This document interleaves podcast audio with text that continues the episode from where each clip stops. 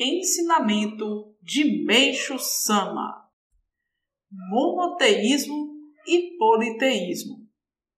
Considerando simplesmente o conceito de espírito divino, precisa também ser levada em conta a classificação em superior, médio e inferior, cada uma delas com funções específicas e mil diversidades.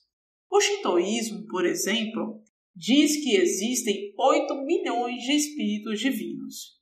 Até agora, contudo, só havia a ideia de Deus fundamentada ou no monoteísmo cristão, judaico e islâmico, estes três bem radicais, ou no politeísmo shintoísta e budista.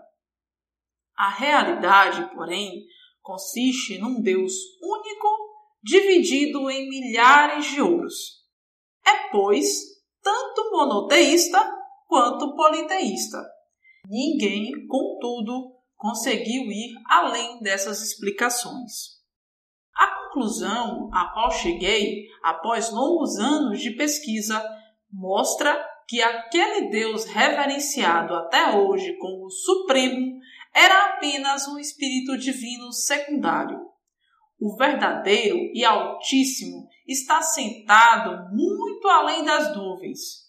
A ele a humanidade reza apenas de longe e o louva com diversos nomes, tais como Jeová, Logos, Deus, Senhor do céu, infinito, aquele que aparecerá na segunda vinda de Cristo, o Messias, além de outras denominações.